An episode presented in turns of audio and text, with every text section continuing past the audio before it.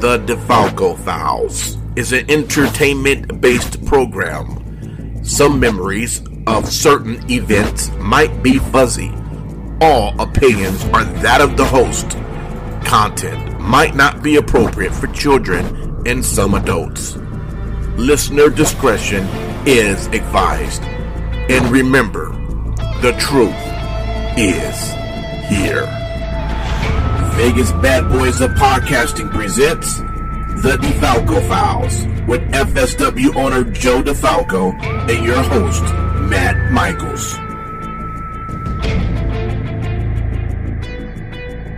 Hey everybody, it's Matt Michaels here on the DeFalco Files with the owner and creator of FSW here in Las Vegas, the future stars of wrestling, owner and creator, Mr. Joe DeFalco. Joe, how you doing today? Ah, doing wonderful. I'm, I'm looking at the date and realizing that in 30 days we have an extremely uh, long weekend ahead. Yeah, it's uh, it's amazing that um, that little cushion of I think about three weeks or so since, uh, maybe even four since the announcement uh, officially that SummerSlam's uh, going to be that weekend in August. Just seems like that just flew out the door, and now stuff's getting real. Um, how how is it for you right now in making sure that all your uh, details are in place? Uh, are you still figuring out if you're going to go to a bigger venue for uh, any of your shows uh, that weekend? Um, and are you know matches being made? How is that process uh, working for your uh, you right now in those basic bare bones of having everything in place for that weekend, so you can start creating what's going to actually happen? Well, it looks like the plan really is to uh, do everything out of the FSW arena. It, it, obviously saves on cost with so many shows going on. I just don't see any shows doing five, six, seven hundred people. Right. You know, people are going to be scattered all over the place because of the time, the timing of things. You know, our first focus is FSW versus GCW. That that that's our number one. You know, thought process. You know, and then we have between the Natural Born Killers and the women's show. But then there's also going to be this collaboration show with No Peace Underground and I believe Paradigm that we're still kind of finalizing and stuff, you know. And, you know, yesterday I talked with Brett at GCW uh, to get the FITE TV link set up because they have a, a much bigger reach than us. Right. So, yeah, promote it, but we need them to get behind it. We've done a lot of the early work of selling the tickets. You know, yesterday I was in the facility recounting everything, seeing what we could move around. And I think we can add a few more second row. I'm not sure about first, but we are sold out of first row and we are sold out of second row. So now it's trying to get everything in check for natural born killers because that's the first show for us. It's Friday night at 11 p.m. And, you know, I can look at my list of guys that we have, and, you know, Tito Tito's been hurt, but he's looking to come back in a couple weeks. So he believes he's good. You know, Graves will be there. Cal Jack will be there. Tom Lawlor's going to be there. Uh, you know, we've we've talked with you know, guys like Ryan Walker, who worked the show with Dave Mazzani. Right. Uh, he's a Bellator guy. He's going to be there. Dave Mazzani obviously will be there. Uh, Gina moved away, so she won't be there. She's been, you know, the women fighter that's been on, you know, the two that we had prior. Right. So, you know, we're just trying to get things in place. You know, we got a, a, a surprise returnee uh, that's coming back uh, just for natural born killers that we're excited about. You know, TJP is always in the mix. Uh, just because of cost and everything else, you know, Simon Gotch we've talked with, but we're just trying to keep everything in budget and trying to make sure we got the right combination of people. Right. So to be a lot of guys, a Stephan Bonnar, you know, if he's available. So we we like to get that mix of MMA and you know shoot fighters together, you know, under one roof. And, you know, especially with GCW going to be in town, a guy like Chris Dickinson, who uh, fought Kross at NBK2, you know, he's definitely a guy that, you know, love to see versus a Graves, love Yeah. to see versus a Tito. You know, that there's a, there's a lot of big boys there when you when you when you got Cal Jack and you got Graves and you got Tito and you got Lawlor and you got Dickinson. So there's definitely going to be some some heavyweights, you know, throwing each other around. So you know, so so we're excited about that. You know, the women's show reached out on Twitter. Uh, we got a couple of girls, Natalia Markova and Vert Vixen, who worked the AEW dark shows. Yep. You know, they'll be around. Uh, Christy James, who I'm very high on, and obviously Strella, Sandra Moon, and, and Maz. You know, we may see a uh, a big announcement regarding Maserati and Sandra Moon coming up very soon for that show. And, and I can tell you, there, there's no need to hide anything. It's going to be the main event, but we're gonna we're looking to make that uh, the biggest women's main event in FSW history. So, you know, we're kind of putting together ideas, concepts. You know, listening to what the two of them have to say about the type of match. So let's just say it's not going to be one fall, 20 minute time limit, and whoever wins wins the title. So it's, it's definitely going to be a big event. And, you know, and as we're preparing all that with the FSW GCW show, it's like finding in place who's going to be there. You Right. know, like I know in Vegas, most likely the Chris Dickinsons and uh, Nick Gages and the, the Manders and Matt Justice and Starboy Charlie and Effie and Allie Katch. And you basically are looking at things, and, and Chris Bey's made a request of somebody he wants to wrestle from GCW on that show. So, you know, Cutthroat Cody's begging for Nick Gage. Uh, Funny Bone, he wants to carve somebody up. So, you know, those are some definites that we're talking about. You know, a Remy Marcel and Ice Williams. You know, we've talked about a uh, a Survivor Series type Team FSW versus Team GCW, which gets you know four really good talents on each side in uh, an elimination style match. You know, Jai Vidal for sure. You know, trying to set him up with Effie uh, to go one on one. He he got to work Effie's show with at Mania weekend. Yeah. So hey, sponsorships are available for that match, Jai Vidal versus Effie. You, you know what I mean? Yeah. And uh, need to buy a lot of doors and, and light tubes. So I, you know, we're taking uh, sponsorships on your light tube. Could be the one that Nick Gage breaks over somebody's head. You know, put like a big piece of tape around it with your name sponsored by. and then at the at the end of the night, uh, like uh, oh, like uh, you'll see on uh, WWE, uh, they'll they'll like cut out a piece of the mat and frame it, and then you can buy it. So if you sponsor, uh, you know, let's say a Nick Gage, you get that light tube piece, and then he'll sign it for you, and you get the blood on it, and There you go. Blood's extra. the blood's extra.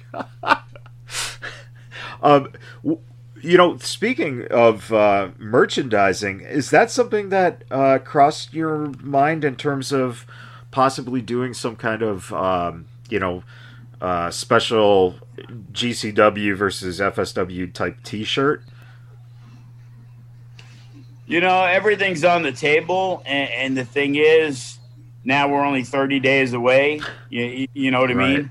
It's like it's it's easy if that's the only show going on this month, and we're really gearing toward that. But you know, we got a show Friday, then we got a show next Saturday, then we got a show the next Saturday after that. Then we're taking the week off to prepare for everything that's going to happen. Right. You know, and again, I can't sit and cry about it. I'm watching GCW do this type of stuff, you know, every week or two. And they're not doing it out of one spot. And they're going to Indiana and they're going to Chicago and they want to go to LA and then they're going to Vegas. And it's like, man, you look at them, they're not they're not like AEW, they're not like Ring of Honor, they're not like, you know, WWE. They don't have a thousand employees. Right. You know, that's why I consider ourselves like, you know, a GCW type company. You know, we're we're a company that's based out of Vegas that wants to grow as GCW did from the East Coast to making a name for themselves around there, but their staff is extremely limited. You know, it's like when they come to Vegas, you know, they need our production guys. They don't they don't have full time group you know, there's a couple of guys, kind of like what we have, like with you know the Joey and Mikey and, and things like that, and and Spider now, and and, and a few, but they're they're such a tight knit group, right? And you know, and that's almost like the the model of what I look at and see what they're doing because we're nowhere near on that level of AEW. They they got they got a hundred million dollar budget. Right. You know, they, they, do whatever they want, and if it makes money, great, and if it don't make money, great. You know, they, they are hoping that in ten years they're going to be you know making as much money as WWE. Yeah. But they have money if they want to, which we said about TNA until Dixie Carter sold it because it never really progressed. Yeah. But they would just ship money in and, and spend millions of dollars with it without any return. You know, GCW, ourselves, Defy, a lot of these, you know, groups that have kind of stepped outside the generic independent wrestling scene to where, you know, may not be the biggest in the world, but we still do have a good fan base outside of Las Vegas and you know that's what we're looking to continue to grow you know hopefully the 80 so i can do it for another 25 years you know what i mean? Um, you know with with that idea of growth um, you you obviously uh, are looking at trying to catch the eyes of enough people around the country to solidify, you know, uh, potential travel or at least enough eyes to um, to establish that larger base on a regular basis. How hard is it for you to balance that idea of growth with looking at the talent that you have and making sure that that talent kind of would fit that type of growth because obviously a lot of guys when they hit a certain level then they are going to move on to a bigger company. So is it kind of a one hand you know is kind of scratching one back and the other hand's kind of scratching the other back so that people start following FSW get to know the product, get to know the wrestlers, and then as that wrestler might move on to a bigger company, then the flip kind of happens where the people who see those wrestlers and figure out that they come from FSW then will turn around and start watching the FSW product because of the attention brought to the major companies by guys who were there. Is that something that you're already seeing in guys like Kross and um, and Zoey Stark, uh, you know, getting her opportunity in NXT. Chris Bey teasing Bullet Club just uh, the other day. Um, you know, th- there's a lot of attention being shined on those guys. Are they bringing that shine back onto the FSW product essentially? Well, it started from the process of day one when we would run a show. uh, you know, the very first big show we did at the Silver Nugget, we brought in Jimmy Superfly Snuka. Well, Superfly was 60 something years old. He was obviously not capable of doing the super cool, crazy stuff he did, but he was Superfly Snuka. And we, his son was Deuce, for people who don't know, in WWE, Deuce and Domino. And he had trained with us when Rush was running his school. So when we were putting stuff together, uh, you know, I hit up Deuce, wanted a match for Disco Inferno. And we had Superfly and his son over at the mall doing a signing the day before and it was good for us. We ended up selling a decent amount of tickets there and made people aware of, of the wrestling and stuff. And I always remember to this day, there was like a grandfather there with his young kid, well, I guess his grandson, and he was like, yeah, when I was your age, I saw Jimmy Superfly Snuka on the top of the cage, and, and it was kind of passed on down. And my philosophy from day one was bringing in Superfly Snuka and bringing in The Godfather and bringing in these these legendary names as much as you could because I knew when they came to our show and got to see the Reno Scum and they got to see if you didn't know who Kenny King was and you kind of knew Disco from WCW so he was always a mainstay from day 1 my goal was to provide the best show we could that way, when they came in and Jimmy Superfly Snuka wasn't there, they would still want to come to the show. They're like, oh shit, that Brian Cage guy, man, he's good. Sean Ricker, oh, that guy on the microphone's awesome. I could see him doing something. Because when I heard Sean Ricker the first time, my thought was, man, this guy's a major league wrestler. Yeah. So my idea was to stack the card and then try to bring in a name guy and and hope that that name guy makes people say, "Oh shit, watching the Commandos and the Scum, oh what a great tag team match." And and we also mixed it in. And like I said, I remember handing out flyers the first day, you know, first show, and probably Kenny King might have been the biggest name we had. And people would look at it and they would let literally let it drop on the fucking floor. Right. Like, man, you're a wrestling fan and there's no there was no respect for independent wrestling. So as we fast forward, and then all of a sudden people get behind a guy like Kevin Kross, and then he ends up you know putting over a guy like Chris Bey, and then they see a Brian Cage and they see the scum and they see all these guys that are getting signed. You know, after Zoey Lacey won the tag title, it was like so our heavyweight champion, one of the biggest champions we've ever had. The guy, you know, born and bred FSW. He's the NXT champion. Then we got Lacey, and she's the have the tag team champion. But then we go around, and Shawn Ricker's the million dollar champion. and then we may not have used him a hundred times, but I was one of the first people on the West Coast to use Shane Strickland when we did the IWF in Phoenix. So we also used him again with AR Fox, and we used him in the tournament. And I always remember very grateful, you know, when I was congratulating, you know, Shane for being signed.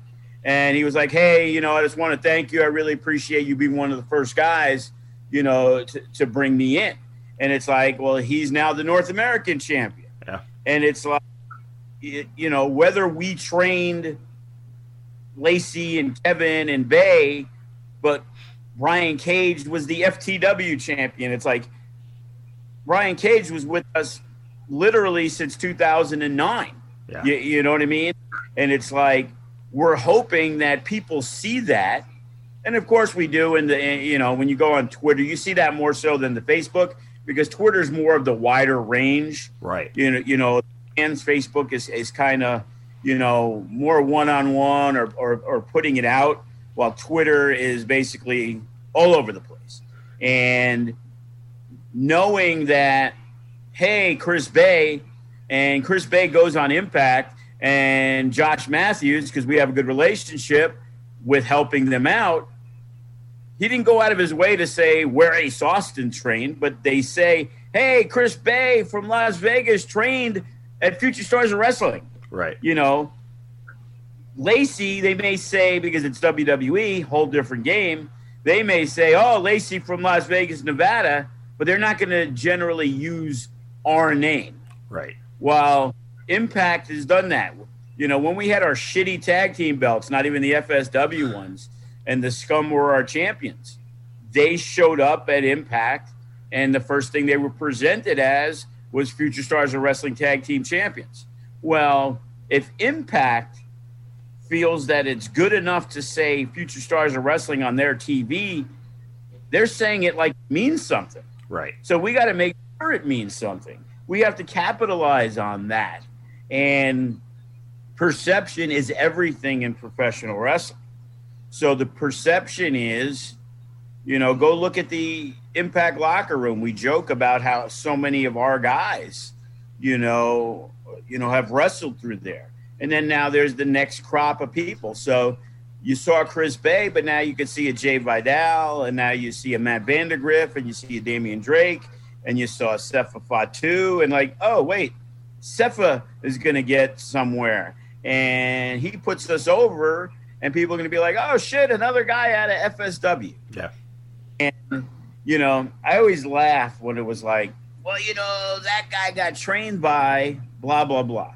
Well, I put over our school, I put over our trainers, I put over our students, but there's a hundred guys that trained at FSW and they suck worse than anything in the world and they never made it. Right. But the perception is, oh, I guarantee you, because I know for a fact there's guys who've gotten booked by saying they trained at FSW and they're the drizzling shits. They lasted a month or two. They they they they they they weren't good enough to do anything. They never got a match on my show. Right. You know what I mean? So it's like easy to say, oh, you know, he's a great trainer.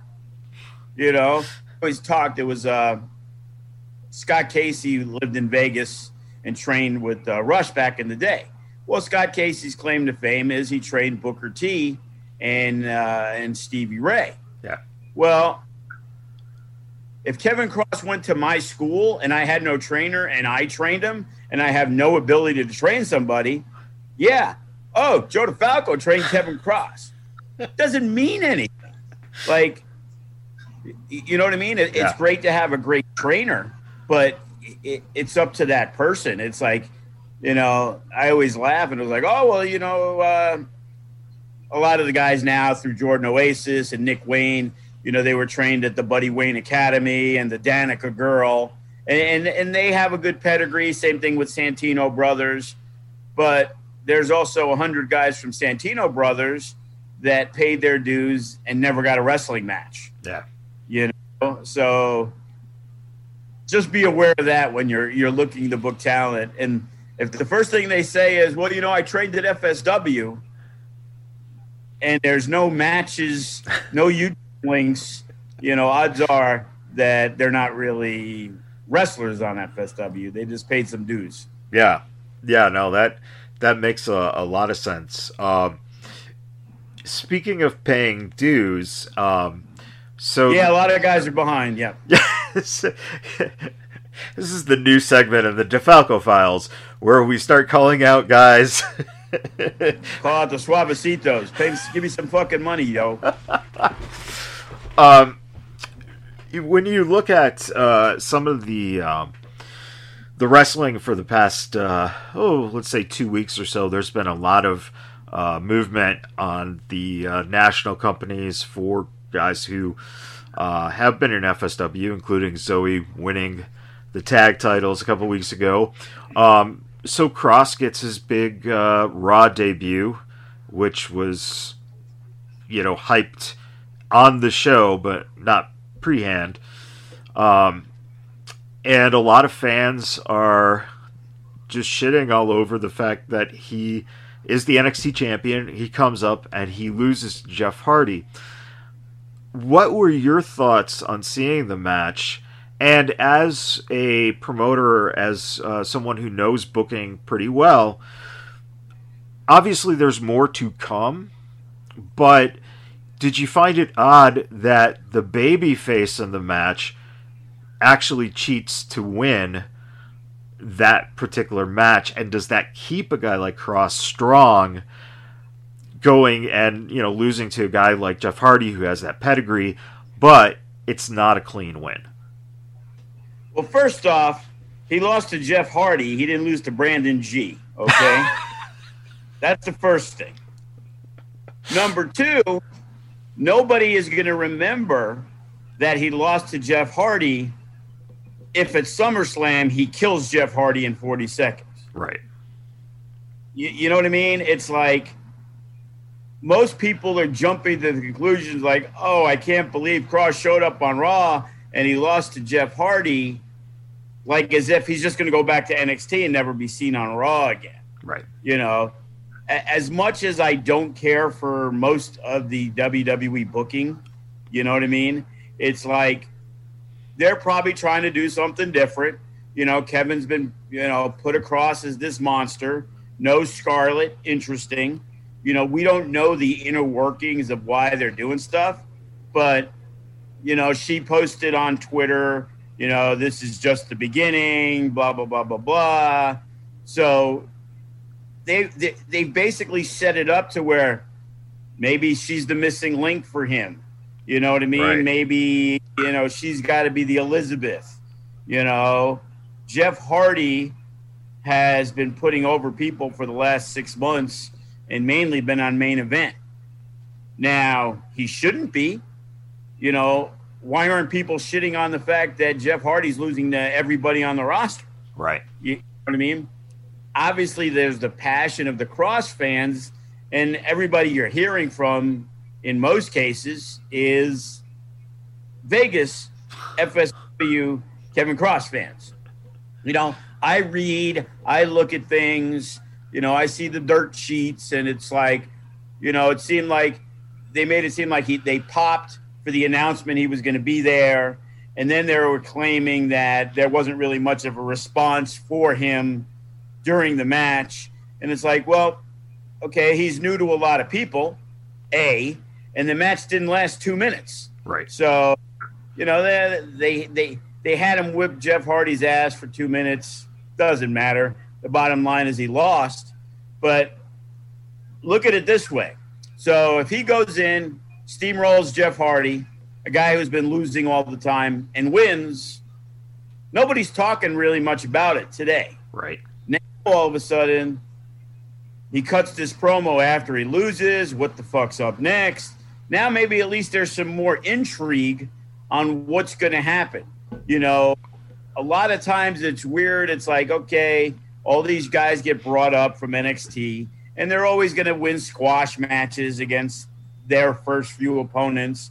Like they brought Keith Lee back, and he kind of got dumped and lost clean. You know, now all of a sudden it was like, oh, they're they're making sure Keith Lee puts somebody out on his way out. You know, one and done. He came in against Lashley, gets his ass beat, never see him again. And now the reports today are he's back on the Raw roster. You know, he had some kind of, you know, issues, whether it was medical, physical, mental. We don't know yet. But as I try to explain to the younger talent, there's only eight or nine wins on a show. Right. Now, when you have Roman Reigns on a show and you have Randy Orton on a show and you got AJ Styles on a show and you got the young guys that you're building up on a show, there's only so many wins. Yeah. So, what does WWE do in their situation? Well, they run a bunch of shows. So I beat you. Next week, you beat me. Then we do a tag match, and I beat you, and then you beat me back in a six man, and then we have a blow up match at the pay per view, but then we have a rematch the next night. So there, there, there's never. It's just they should call it be a good name for a movie, the never ending story. You know, name for a movie because WWE is about. You know, it's easier for us because it's easy for us, but it's also hard for us. I always remember, like, okay, so we set up for everything the big event at Sam's Town. And now the big event is against all odds, and the winner of the Rumble wrestles Hammerstone. Well, the first year, Chris Bey won, and then he wrestled Hammerstone and he lost. Okay. Now, the next year, Chris Bey wins the Rumble again. Well, guess what? Now we're going to have to have the match later on. If Chris Bey loses again, he's kind of done. Chris Bey wins, he becomes the heavyweight champion. Well, if we're doing a, a big show at Samstown the next month, do we really want to see Hammerstone and Bey again? Right. No. So you look at a lot of cases, especially in FSW, when the champion loses the title at the big show, he doesn't get that rematch. The Right. show. We're trying to build to a new thing. You know, it's more of that old school WWE booking where we have a feud. I win the feud. You now go on to do something else, and we don't touch for a while. Right. You know, it was like uh, a couple weeks back. Uh, month or two ago, we did Sandra Moon and Strella, number one contendership. Okay, we had kind of a, a weird finish, so I felt the story wasn't finished to be told. Right. So we ended up in the uh, no DQ match. Much better, came off strong. Now, the next, not even the next show, two weeks ago, Maserati was unable to be there. So this is after the anniversary show. Right. And we're putting together because we got some, you know, what girls are we going to use? And Brent Thorne was going to be there. And one idea was a four way match, but I really didn't want to put Strella and Sandra Moon in the same four way because they they've told their story. Right. You know, they'll tell it again someday, but it's like I need to keep them away. It, it- there's a reason for stipulations. When a loser leaves town match and the guy shows up three weeks later, that's not what you're. You know, I I, I try to like be. A, I am a wrestling fan, so Right. I try to book things the way I think that certain things are fucked up that I don't do them. Yeah. Like to the average fan, a lot of things that we can do that either repeat themselves or we do things. You know, the fans are going to give us a slide. They're going to give us pass. They're fans. You, you know what I mean? But when I look at it and it's like, why would we do that? Right. You know what I mean? It's like, okay, we got a blood feud, for example. And the the baby face man, he's gotten rocked. Jai Vidal got killed by Gregory Sharp. Now they have a match. Gregory Sharp gets introduced. Jai Vidal comes out, and now he walks the, the aisle, high five fiving everybody. Blah, blah, blah, blah, blah.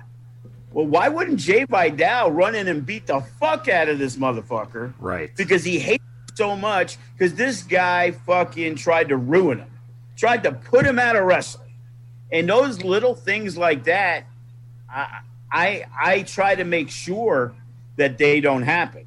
Yeah. And you know, and for Josh, you know, for Jai Vidal's credit, he didn't do that. I was just using him as an example Right. because people believe in the passion. You know, when Hyperstreak became Gregory Sharp, it, it, it was a big transition. And here was a guy who didn't talk, wore a mask, was a baby face, crowd liked him, liked him a lot. I'll be honest, I never loved the Hyperstreak character because I I was a fan of Gregory Sharp because I knew from the past how good he was on a microphone, Yeah. how he could pour, you know, implore passion and, and, and you know, like it means a lot to him, the business, Right. you know, and feeling slighted and doing those promos that he couldn't do as Hyper Streak. And he went from, you know, a, a, a pretty well liked babyface to now a despised heel because it was Jai Vidal, Yeah. who was one of the hot rising young stars in the business. And, you know, I'm sitting in commentary and a little backstory. You know, Sharp has been with us for a very, very long time Right. okay? And Sharp has been a guy who always was on the move.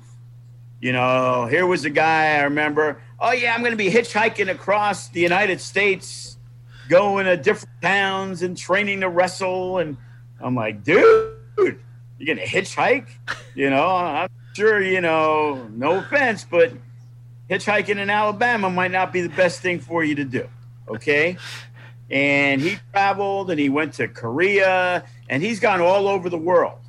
So in FSW, even though that was his home, he was in, he was out, he was in, he was out, he was in, he was out. Six months in, eight months out, three months in, two months out. And when it came to make decisions on championships, he was never the guy. Right. You know, but if I did a future shock, Greg Sharp would be the first guy I'd put him in with a young guy who was looking to get out there because Greg had the patience. There were certain guys who, if they wrestled with some of the younger guys and they fucked things up, they'd want to fuck them up. You know what I mean? Right. Well, Greg's had some matches with guys that it was their first match, and I'd be like, "Hey, Greg, being that it's a student show, it's not a typical high octane where this kid's going to come in and get thumped in 45 seconds. We want to see what this kid has to offer by giving him a little bit of offense." And Greg was the perfect guy. It'd be like, "Hey, Greg, give him a little bit, and if he does well, give him a little bit more." Sure. You know, we'd be open on, hey, it's about five minutes. If he shits to bed, put him away, match over, no harm, no foul. If he's doing well, you know, let's see, let's see it continue. And he was always that go-to guy, the, the guy off the bench. He was the guy who could play every position. You could plug him in here, plug him in there, and he's going to give you 120 percent. But as time passed and the years passed, he saw the flavors of the month, the guys that got hot, they got championships. Yeah. And they got the matches. And early on, you know, Greg got a match with Paul London, and he did a tremendous job at the Silverton. He got to main event with Brandon Gatson at the Silverton when the following made their return he was always around doing really good things and doing, you know, but what I didn't know was, you know, he felt that he was overlooked, that he was that he was that good guy, and maybe being too nice allowed him or allowed me to keep him kind of like right there. I always knew he was there and never maybe gave him a little extra. And when he he cut the promo, you know, about 12 years and it was never me, there was a lot of truth to it. Yeah. So there's a reason why it was believable because deep down, there's a feeling that I'm as good as that guy. I've been around nine years. Why is that guy who's been around three years?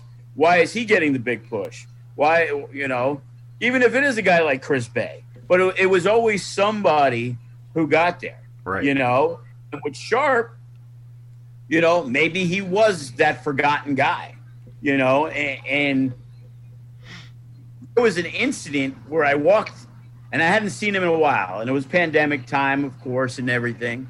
And we were at, I was at Smith's, and I hadn't seen or heard from him in a long time. And all of a sudden, I saw him, and I was like, oh, I, I, I even forgot what I said. But it, it was kind of the times of hey you know what happened? You got lost? We haven't seen you. And as he's walking by me he goes i've been busy. And he just walks right past me and doesn't say another word. Wow. like what the fuck? Like and i had heard there was an incident over an issue on a facebook post and i know remy talked to him and we talked out things and you know again it became perception how he felt that he gave a lot to the company but felt maybe it wasn't reciprocated on my end Right. and you know, the funny thing is, I would I don't tell him because why would I tell him? But when we would have an issues with a junior coach, or we would just have people that just didn't get along well with the people, you know, I would always say, and many people can confirm that, that I said, I wish everybody was a trainer like Sharp because it would make my life so much easier because he was always patient, willing to listen, always wanting to help, yeah. and things like that.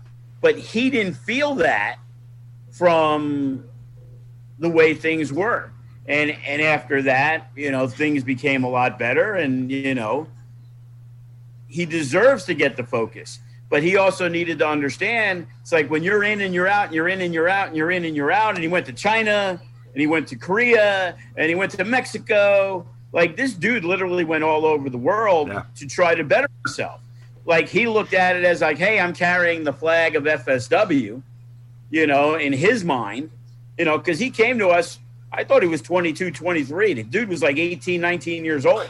Like he trained with uh, Jesse Hernandez at EWF, and I remember him walking in, and he was said he was from Louisiana, and he had some training, and blah blah blah. You know, so you know he's literally been with us for nine or ten years. He's one of the most tenured guys. Yeah, and you know, and that's why sometimes as a wrestler, you need say you need to be aggressive, but you need to you need to have that confidence in yourself and I've always been an open door for anybody who wants to talk to me. It's not my fault that people are afraid to. Right. You, you know what I mean? Right. It's like I've had up and down relationships with tons of guys, you know, even the Remys and the Codys of the world, but they know I'm going to be 100% honest, and I know that yeah. they're going to be 100% honest. And, you know, and sometimes sometimes there's the clash. You know, with Remy, there's always been clashes because as part of the office, he's also a wrestler. Right. So at times he sees their side, but doesn't really see the reasoning why this guy who's really good as a youngster, but never seems to be around, doesn't get on a show and you don't see him other than at the show, and then is wondering why he's not on the show. Right. Because you're never fucking around. I don't care that your physical skills may be better than that guy, but that guy works hard. He does what's needed, and he shows up. And when we have ring crew and setup, and it isn't always at the school and it's somewhere else, you know, guys like Nick Zander, guys like Brett the Threat, you know, early on, we'd have an event somewhere. They were there. They were there. And as they, you know, progressed, they got, you know, they were hands and, you know, they, they were far ahead of that new crop of, of, of students. Right. You know, but now they were getting spots that people that in there, you know, two years and they've only been there eight months weren't getting because they earned it. Yeah. And, and you know, this business is is earning things. Yeah. And as students, they get gifted a lot more than they should. You know, you go to Santino Brothers and you train, and a lot of times they're not doing shows. So the, you train there. Now you do well. Okay, you're a good trainee. Now Santino's ain't running a show. Where are you booked? Right. Well, now you and 20 other students from 20 other schools are going to contact the place in Arizona, place in California, place in Vegas. Hey, I want to wrestle on your show. Well, yeah, everybody wants to wrestle on somebody's show. That's the goal of being a wrestler. And because of that, guys like Adrian Quest and guys like Brandon Gatson and the Midnight Heat are finally making their debut. They've been wanting to be on the show for years. Yep. And it is because they aren't good enough. It's because I'm trying to make sure that Sky High and Creature Feature and Suavecitos and now Chasing Nick and whatever it is, they're getting on the shows and there's only so many spaces. Right. And hopefully none of them believe that they're getting the spot because they're better than those teams they're getting the spot because they put in the effort here and they're deserving of those spots. Right. And a lot of times they'll get those spots to the betterment of what I think they deserve. Because, okay, yeah, it's easy to work hard, but it's really difficult to do everything. It, it's easy to work hard and get good if you put in the time and effort, but you also see the guys that don't want to make an effort after the show's over. They kind of bail early. Oh, I got to work. Oh, I'm going to be late for call time. It's like everybody on show day is generally going to be there because they want to be on the show. Right. You know? But it's kind of like taking those tests. Like, you know, the test should be the important thing, not that you did your homework. Right. You, you know what I mean? It's a combination of everything. Well, the test isn't the show. The test is your homework and see how far that that, that you've done everything. You need to do all the other stuff to prepare you for that big test. Right. And that's grabbing guardrails. That's helping out. That's grabbing the water in the swamp cooler. That's not letting the garbage overflow. It's not being at training three days a week and then you show up the day before tra- the show. That way you're making your face seen and you think that like I'm a fucking idiot and I haven't seen, you know, there's a couple guys and it's like, hey, well, what, I, you know, I wouldn't mind working this guy. I'm like, this motherfucker hasn't been around since the anniversary show. Right. So unless he's coming in after I leave every day, he's not here. But guess what? I actually have a brain, and Nick Xander's there all the time. Hey Nick, have you seen blah blah blah? No, I haven't seen him in a while. That's all I need to know. Right. You know, you want to be a wrestler or do you want to be a worker at your particular field that you're at because you're not having the ability? You know, how can you be a professional wrestler and want to work shows and have skills, but never make it down for training because of your job that you hate and don't want to be a part of? but you have to do it to pay your bills and everybody's got to pay their bills and you got to have a job but can't you get a job that maneuvers you around the ability to do what you want to do Yeah. you know not everybody's going to be chris bey and say you know what i'm going to be fucking broke i ain't working i'm going to be a fucking star Yeah. And- the guy went through a lot of struggles because he couldn't keep a job what do you mean i can't go to my show fuck you i quit you know that dude had more I quit jobs than than anybody in a, in a, in a, in a six month period. So finally, it was like he just grinded, working shows here and there. He got good enough and didn't take that job. Like he put all the eggs in one basket. Never recommend that to anybody. But Chris Bey did that. You know, Kross didn't. You know, he worked bodyguard and working as a bouncer. You know, he always made sure there was income coming in with the long term goal of I'm going to be a star. Chris Bey, it was all or nothing. Right. right. You know what I mean? And I always remember we had a seminar with Brian Kendrick, and he talked about being the, the, the first guy in, the last guy out, and losing a lot of jobs because if it was training, working shows, or going to regular work, oh, well, fire me then. I'll go get another job Right. because his dream and his goal was to be a professional wrestler. You're not a professional wrestler when you're going from town to town and you're making gas money to get there. Yeah. You're a professional wrestler when you're Brian Cage. You know, you know Brian Cage was a guy who had a job, and then as he got bigger and bigger and bigger, he didn't have to work jobs anymore, and wrestling became his job, which now made him a professional wrestler Right. going Facebook and telling a fellow student who's had 15 matches, you guys aren't professional wrestlers. Yeah, it, it makes it makes a lot of sense, and I think that that's something that perspective wise a lot of times gets lost. Um, I also highly believe in um, those very simple things that can be done, like you know taking out the trash. Um, you know, making sure that things look nice. Um, I think a lot of people don't stress Show this. some value. Show some Right. value. Why? Why?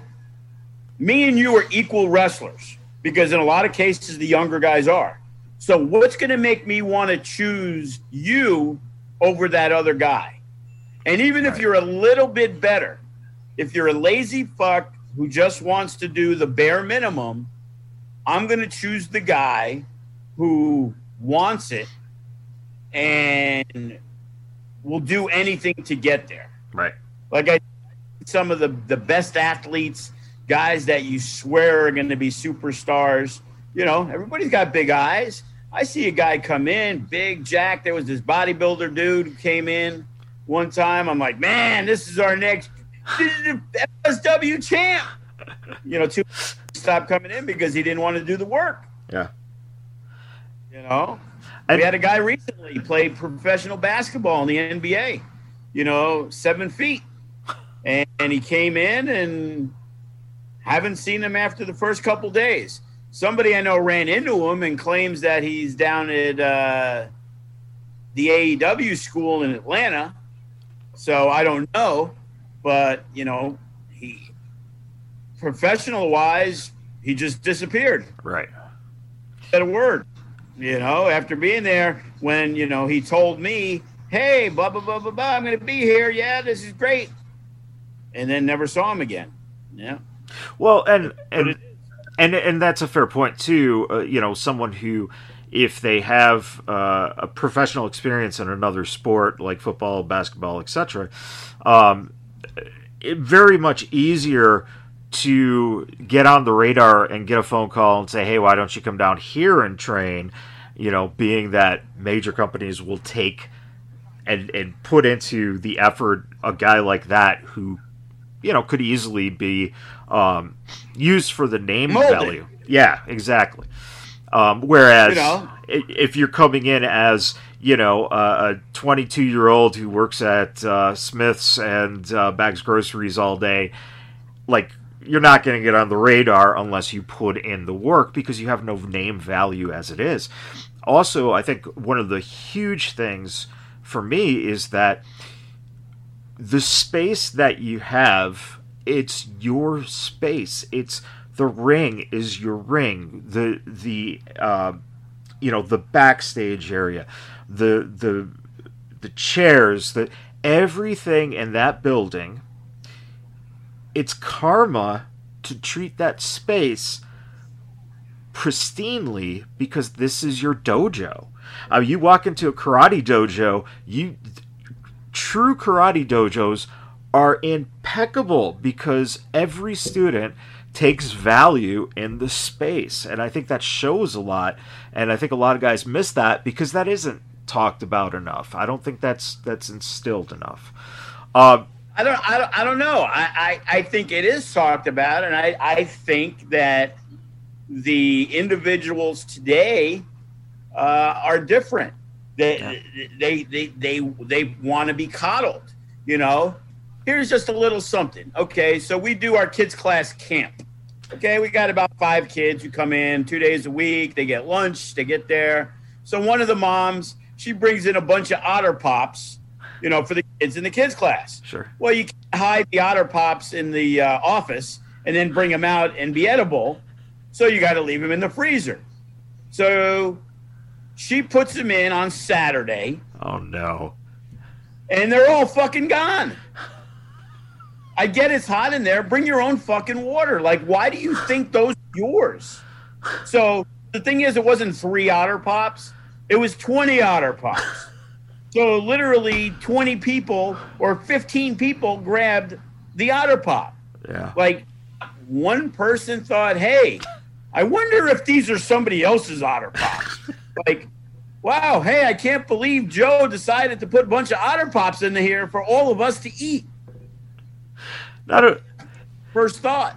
not only that, Joe, but if you're training to be a professional wrestler, and I don't care if you're 18, 26, 42, the fact of the matter is, is that one of the things, if you're a professional wrestler, you're probably not putting into your body otter pops. You know, I mean, if Joe was stacking the fridge, hey, you're you're putting in McDonald's uh, hamburger. What are they thinking? Well, I'm thinking if Joe's stacking the fridge, it, there's going to be stuff that is potentially, you know, helpful for you, uh, uh, unlike, you know, something that's made for an eight year old kid. But, you know, that's just me. Um, so let's talk a little bit about what's going on for the show on Friday. I know one of the biggest matches uh, for Matt Vandagriff uh, that he's had so far, I think, at FSW, maybe even his career. In the what do you mean? He they, he had a tag title match. he had a win.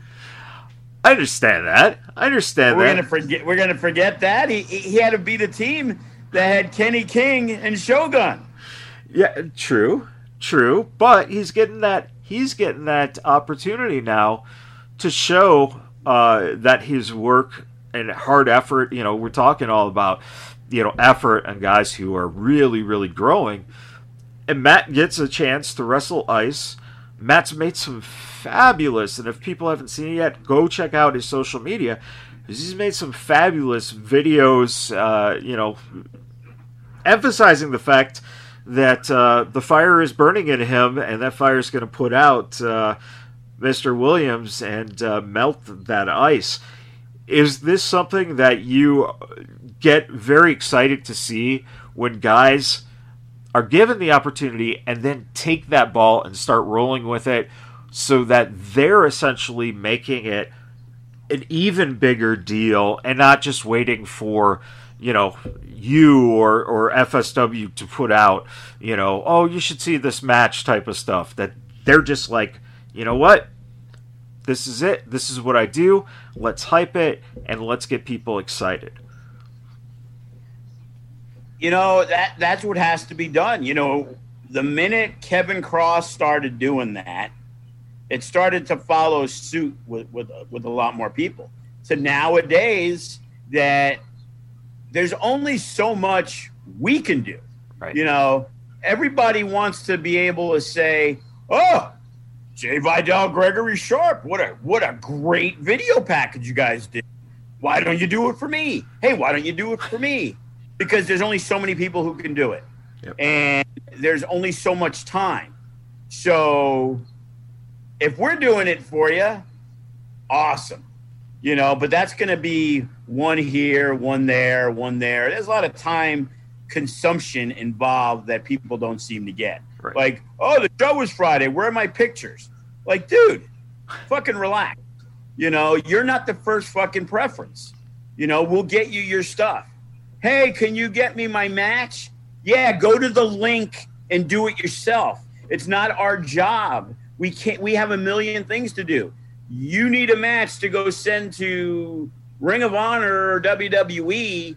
We're giving you the platform to download it. If you don't know how, learn how. Right. Because the social media savvy is what's getting people on people's radar. Oh. You know? And it's like all these guys, you could tell anybody in the world with a flyer, hey, Ice Williams and Matt Vandagriff, you know, and I could put my little text, you know, the hottest wrestler in FSW takes on the longest reigning no limits champion. That's great. You know, that's as they like to say, it's 2D.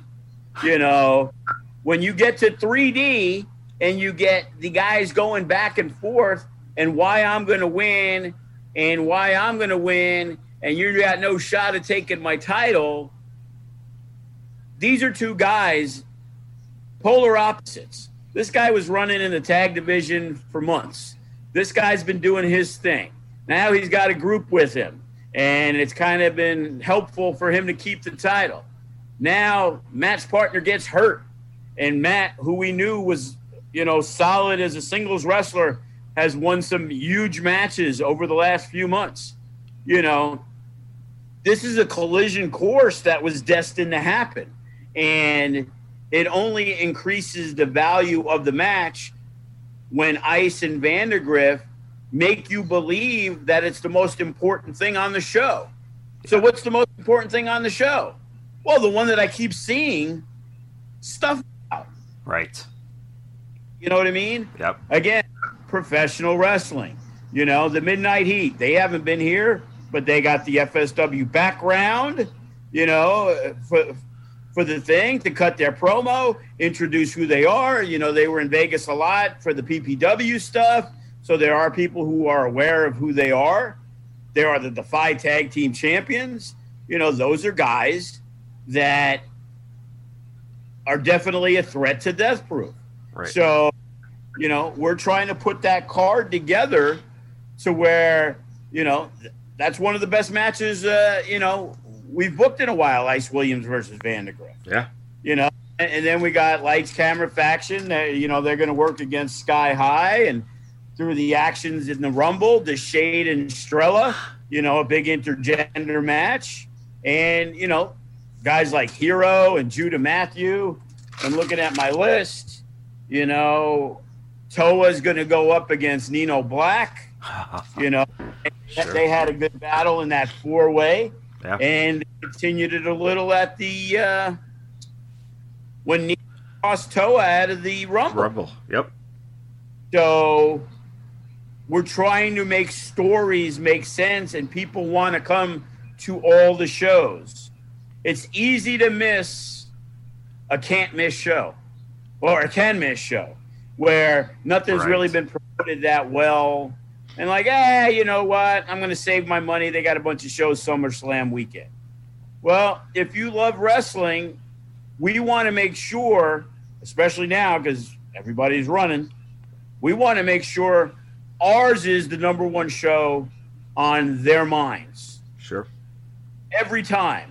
Not most of the time, every time. And if we're running against somebody, we want to make sure they're coming to our show. They don't want to have a choice. They want to come to FSW. Oh shit, what's FSW got going on? Oh shit, there's no Graves, there's no Hammerstone, there's no class this week. Oh shit, Ice Williams and Vandagriff.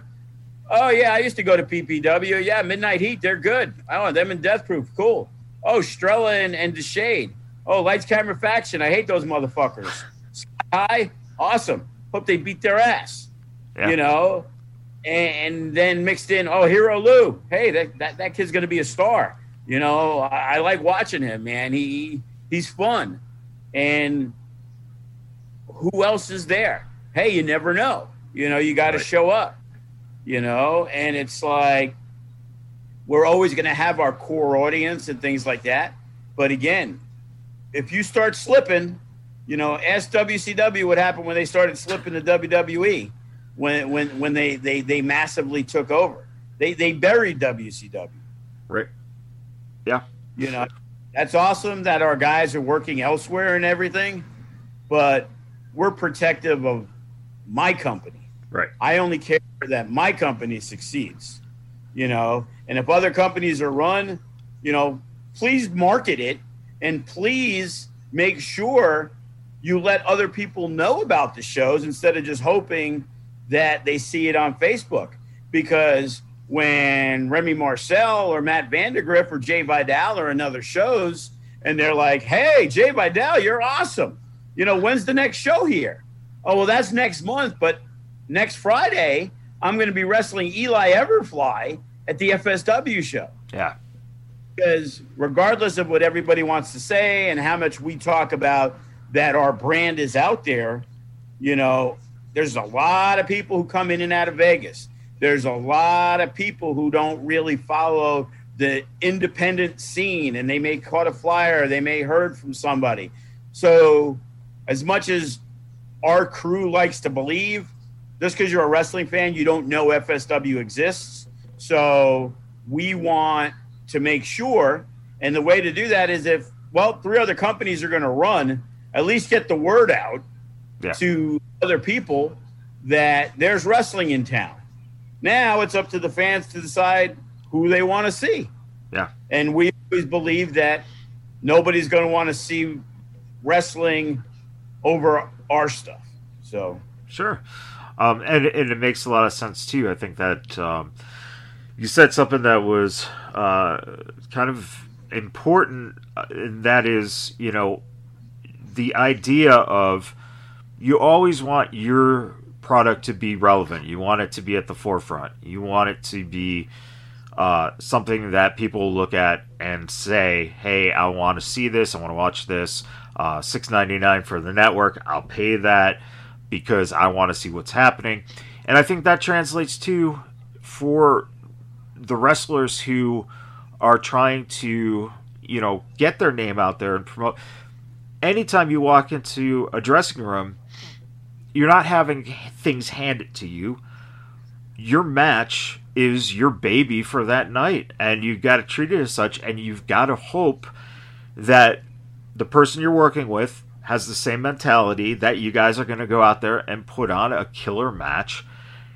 And that's where reward comes from is from the hard work and effort because you're putting your match on a pedestal because you want nothing else to be able to touch that.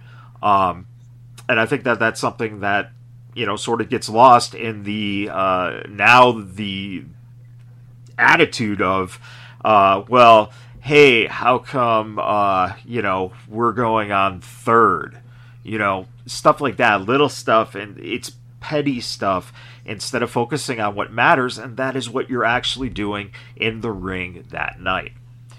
Um, your product, just like FSW is your product, your company, as a wrestler, you are your product. You are bringing it to the ring every night. You're bringing it to social media. You're bringing it to other promoters.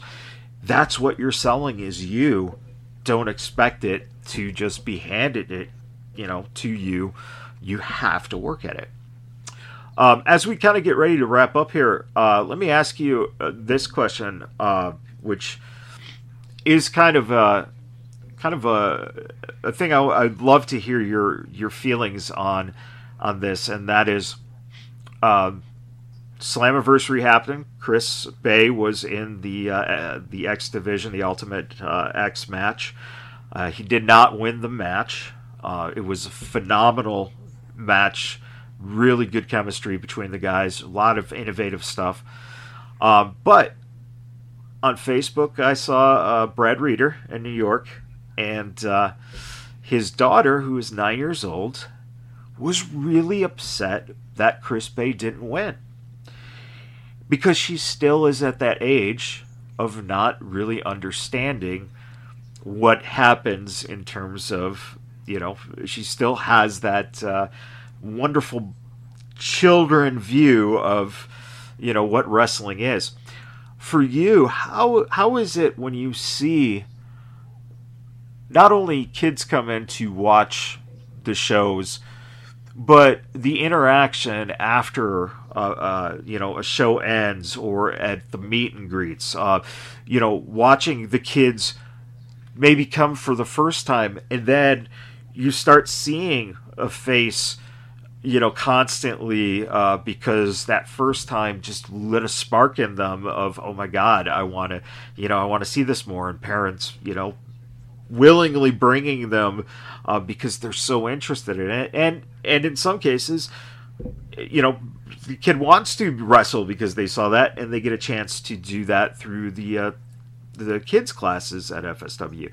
W- what does that mean to you in terms of, um, you know, nowadays we tend to look at pro wrestling through the eyes of people on the internet from 30 years old to 60 years old who everything sucks except what they think is good. And you have this tainted view, and people keep forgetting that pro wrestling really is something for that child spirit, that mind, that gravity, because that's what keeps it, you know, going is getting kids from, you know, six years old to 14 years old hooked on this product that eventually their kids will be hooked on. Well, I'm I'm a person who thinks you can look at it a thousand different ways. Okay, it's like, well, first off, I could have swore when I walked past my kid's room, he was crying when Chris Bey lost, and he's 26. So, you know, emotion is the most important thing. And it was like when I was a little kid and I was eight years old and nine years old, and even when I was 18 years old, you know, I remember me and my buddy Sal watching WrestleMania. I guess it was four because it was Hulk Hogan against Ultimate Warrior. Six. Four or five. Six. Six. There you go. Yep. And we're there, and I went to my buddy Sal's house. You know, he lived in Connecticut because I worked there, and I lived like an hour away. But I drove up to his place, and his wife and their family, the sister or whatever. I couldn't even tell you who. You know, they're in the other room. They're not wrestling fans at all. You know, and we're going fucking nuts. Like when Ultimate Warrior won, I hated Hulk Hogan, despised that dude.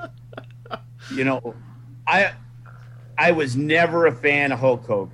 You know, I was always the heel guy. Like Stan Hansen was my favorite wrestler ever, and that was when he was going up against like Bruno Sammartino. You Yeah. know, and when you're younger, you know, it's like watching a movie. You- people get emotional watching a movie. You know, I've had a lot of allergies watching This Is Us sometimes. You know what I mean? It's like, you know, it's meant to draw you in. And if it's done well, it, it should be an experience. That's what makes you keep coming back for more. You know, to watch move after move after move, like I I can go to the the students' classes and watch. I have no fucking interest. Like, oh, okay, we're gonna practice arm drags. Well, that's great. You need to learn how to do them, but I'm not gonna be enthralled by sitting there watching 14 guys do arm drags and nine of them suck because they just started and they don't really know how to do an arm drag. Yeah. You, you know what I mean? Yeah. And it's like independent wrestling generally doesn't have a lot of young young kids in there like the ones we have is generally because the parents love the wrestling and they bring the kids who then in turn become wrestling fans Yeah. You know i always found it weird like we have our kids class and there's a handful who come to our shows but a lot of them just want to do it or they just but they'll watch every WWE show but they won't come to an FSW show Right. and and that's weird to me like if I was 10 years old and I got to drop an elbow like the macho man that I used to do on my couch when I was 10 years old, that I could actually do it in a ring on a giant crash pad like that'd be awesome and then it'd be like oh shit there's a show tonight and there's a guy on Impact Wrestling that I watch Yeah. Chris Bey's gonna be at the show. Oh, this is fucking awesome. Or hey, Matt Hardy. Like, I'm popping when Kevin Nash came to our show. Like, and I wasn't the biggest Kevin Nash fan, and I like the NWO and shit like that. But it's like the kid in me is like, and, and the kid in me, I'm 45 years old at that time. Right. You know what I mean? And it's like, you know, I started this late, you know. I was I wish I was 24 when I started a wrestling company and not not 44, you know? And I remember and it was like, "Hey bro, you got a shirt when I go- for when I go out?" And it's like, "Sure, Mr. Nash." And Mr. Nash walks out in an FSW t-shirt in my ring. Like holy fuck. You know, I remember 1999 and it was him and Razor and they went over and they were the outsiders and like that was like wrestling history. Yeah. And, and this motherfucker is in my ring wrestling for the heavyweight title of my company.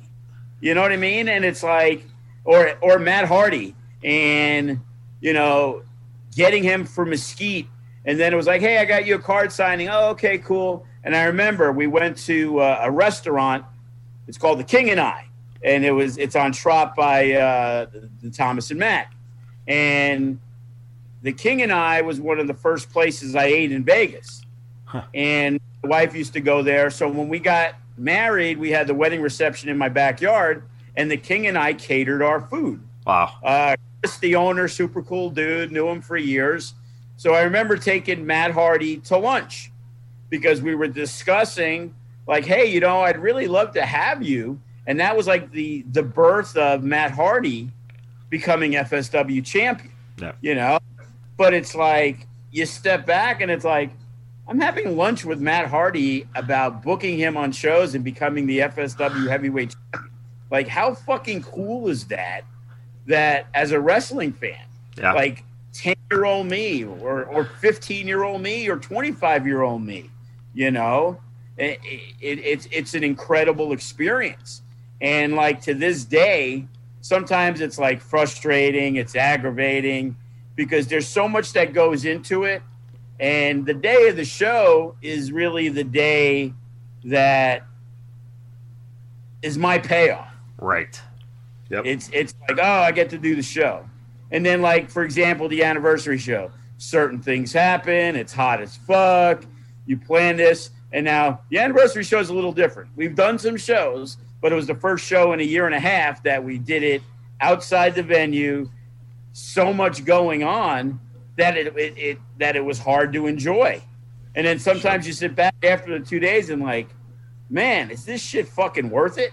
Like there's so much annoyance when it goes into it.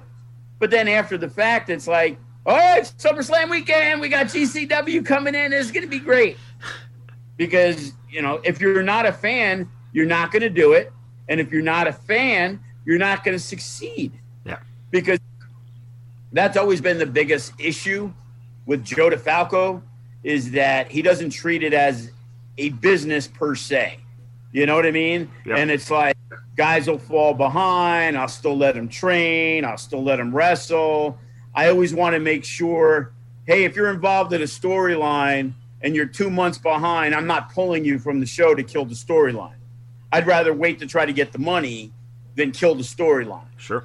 and and I'm always trying and I'm always trying to you know make sure that the show is the show and it doesn't get affected by people who annoy me and sometimes people who don't show up. But you know sometimes you got to put the foot down. Kenny King's always said Joe's too nice. And which is funny because a lot of people think I'm an asshole. So it- it's kind of it's kind of crazy that it's the two ways that it is. Right. but the people who know me know that I'm a very giving person and I'm always trying to look out for people and do the best for them. Or when they're struggling and they need something, that you try to help them out. You know, when Chris Bey didn't have dues, you know, I wasn't like, oh, can't train no more. It's like, this kid's going to be a star. You know what I mean? It's Yeah. like, you know what? It's a few bucks. I'm not going to live without it. You know, Yeah. I'm not going to not live without that money. You know, I'm going to still live my life. You know, 50 bucks here, 100 bucks there, 200 bucks there in the in the big picture is meaningless. Right. You, you know what I mean? It's like, you know, look at the stars who've come out, you know, and, and in most cases, a lot of these guys have struggled at different times financially, or they struggled mentally, or there's just so much going on. Yeah. And it's like, you know, between our fans who've, you know, become best friends and hang out together that never knew each other from FW, the kids class kids, you know, fuck, Jace Battle's married to a fan who used to come to shows and he's got a kid with her. You, you know what I mean? It's like there's so many, you know, so much camaraderie and, and there's so much of people being together and friends and lifelong friends Yeah. that maybe would have never met if it does if it wasn't for FSW. So, you know, boyfriends and girlfriends out of the school, you know, just things like that, you know, and it's like it, it's just amazing in the 12 years how or where everything has gone from the guys who have made it, you know, Right. you know, the first five years. Oh, Future Stars Wrestling, Future Stars Wrestling. Oh yeah, you know, uh, Shaun Ricker is great and Brian Cage. And now you look at these guys, and it's funny. It was like, you know, Kevin Kross, 36th birthday. Shaun Ricker, they were like LA Knight, 38 years old. It was like those guys.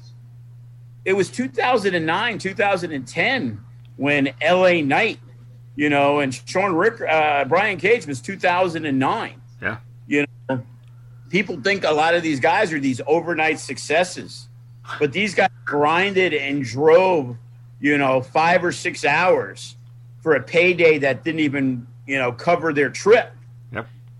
Talking, you know, some local guys. We're talking the Brian Cages and, and the LA Knights of the world and Ryan Taylor's and all these guys who Ryan Taylor was a guy that was going to be booked on my very first show in 2009.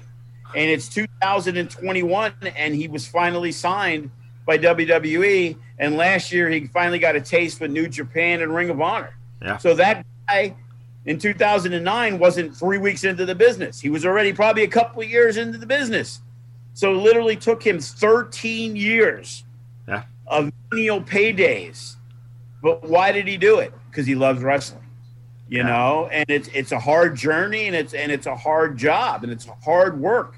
And that's what a lot of the, you know, those those big-eyed, you know, those big-eyed youngsters that walk in the door, you know, look at Chris Bey. You know, it took him two years. Like, and he was frustrated that it took that long. And it's like, bro, you are blessed. Yeah. Yeah, absolutely. Um, and uh, anyone watching and listening, if you haven't signed up for FSW Network, it's six ninety nine a month. Uh, Three shows in a row, three weeks in a row. You're getting to see three shows for seven fucking dollars. Yeah, and that's a high octane this Friday, and then next Saturday, the thirty first, is Future Shock, and then uh, August seventh is another high octane, which is the uh, final high octane before uh, a little break uh, before SummerSlam weekend happens. Um, again, keep your eyes and ears posted uh, on FSW's social media, on the website for uh, the announcements that uh, are being made over the next few weeks uh, for the uh, upcoming uh, Future Shock and High Octane. Uh, and then, of course, for uh, SummerSlam weekend. Um, you know the the biggest thing I think that you just said is uh, fandom and uh, loving wrestling uh, as much as you know you do, as much as the people who you know watch the product and, and love FSW. Love other wrestling products as well that are out there. Um, it's very important that uh, people, you know, either continue to support or um, you know find and grow the uh, fan base uh, because of the fact that you're looking at boy if you look at the past two weeks you had a ring of honor pay-per-view uh, an impact wrestling pay-per-view you had an aew you know this weekend next week are you know like pay-per-view quality aew shows uh, you had nxt's great american bash on tv and then of course raw and smackdown and money in the bank all these major things going down. And if you look, almost every single show had at least one person who has either come from or been involved with Future Stars of Wrestling. And it's just getting, just getting bigger. Um, you know, I'll tell you something that I, I think is is quite interesting. I I would believe that 2021 that more money has been spent on wrestling than it ever had in the past because companies like GCW are doing extremely well. Now you got AEW doing well and WWE and Ring of Honor's back doing stuff and Impact they're coming to Vegas in October yep. and they the face of wrestling has totally changed. I remember as a youngster watching wrestling and WWF and basically Randy Savage, the Macho Man when he showed up, it was like he was a guy who just came from developmental. Like you never knew that any of these people ever existed in wrestling till they showed up in WWF. Yeah. Now you got Kenny Omega, he's got the AAA belt, the Impact belt, the AEW belt, and Jay White shows up. And hey, we never mentioned Chris Bey, rumored to be the newest member of the Bullet Club. Yeah. Yeah. So, you know, who knows in his feud with Lights Camera Faction, you know, what member of the Bullet Club might show up. You know what I'm saying? But when it comes to that about the money being spent and so much on the independent stuff and the sponsorships, which we never saw before, Right. where people are paying to see a match that they want and flying a guy in, you know, four or five hundred bucks, You know, it's amazing they talk about how unemployment and the pandemic, and it seems like more money is being spent now than it ever has before, ever. Yeah. In the in the professional wrestling, it's like I'm stunned every day. It's like okay, we got no choice. We have to run FSW, GCW. They're doing Friday night, SummerSlam Saturday. So unless we did it on a Sunday, we have to do it Saturday, the day of SummerSlam. And it's like, fuck, that's not what I really want to do. And it's like, okay, we need to get people to get time. People are concerned. Pay per view starts at five, but everybody needs to be at Allegiant by three. It's like, fuck. And then all of a sudden, there's a month to go, and front, first and second row are all sold out Yeah. for a 12 o'clock noon show. So that surprises me. Now we're going to see when tickets for Natural Born Killers go on sale, are people going to want to come out Friday night after the GCW show to watch a show at 11 p.m.? It is Vegas. The city never sleeps. You know, if Joey Janela can run a midnight show, why can't we run an 11 o'clock show? But it is, it's nerve wracking wondering, you know, you're bringing in these guys, it's going to cost a good amount of money. Too much wrestling. You know, I see there's a show Thursday, there's a few shows Friday. There's all these other companies that don't run that are trying to come in. and it's like, it will it work? Will it succeed? This isn't WrestleMania week Right. you know, where there's a hundred companies in town and there's things going on all week.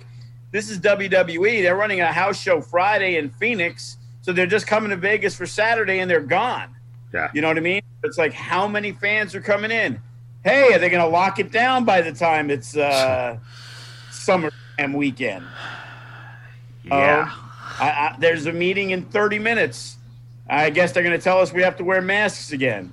So why did I bother getting the vaccination when I was told you don't need to wear a mask once you get the vaccination? Now we're blaming the unvaccinated people. But if I'm vaccinated, it shouldn't fucking matter. yeah. It's a That's confusing. for another. Uh, Yeah. That's for another podcast show. Well, I I uh, I think that you know you're absolutely right. There's a lot of um, there's a lot of income going into uh, the uh, current products that are out there. There's more access than ever to wrestling. I think that uh, I think that fans uh, saw without being able to be at live shows for such a long time, the desire and want uh, got more built up and uh, also more time to spend on the internet and on streaming devices to watch the different companies across you know the nation so there's a lot going on um, and again uh, everyone please uh, you know support fsw uh, you know look at their social media to find out any new announcements coming up um, and again stuff like natural born killers the uh, future women stars of wrestling show uh, it's just going to be big stuff, uh, you know. And of course, like we said, GCW FSW is going to be very huge and going down on that Saturday SummerSlam uh, at uh, 12 noon. So if you're across the country, you can't get to Vegas, check it out uh, on FITE TV. And uh, you know, it's it's exciting, and uh, we're looking forward to High Octane this Friday. And until then, everyone, please uh, support the Vegas Badboyz Podcasting, and we appreciate your time. And we will see you guys next week. So long.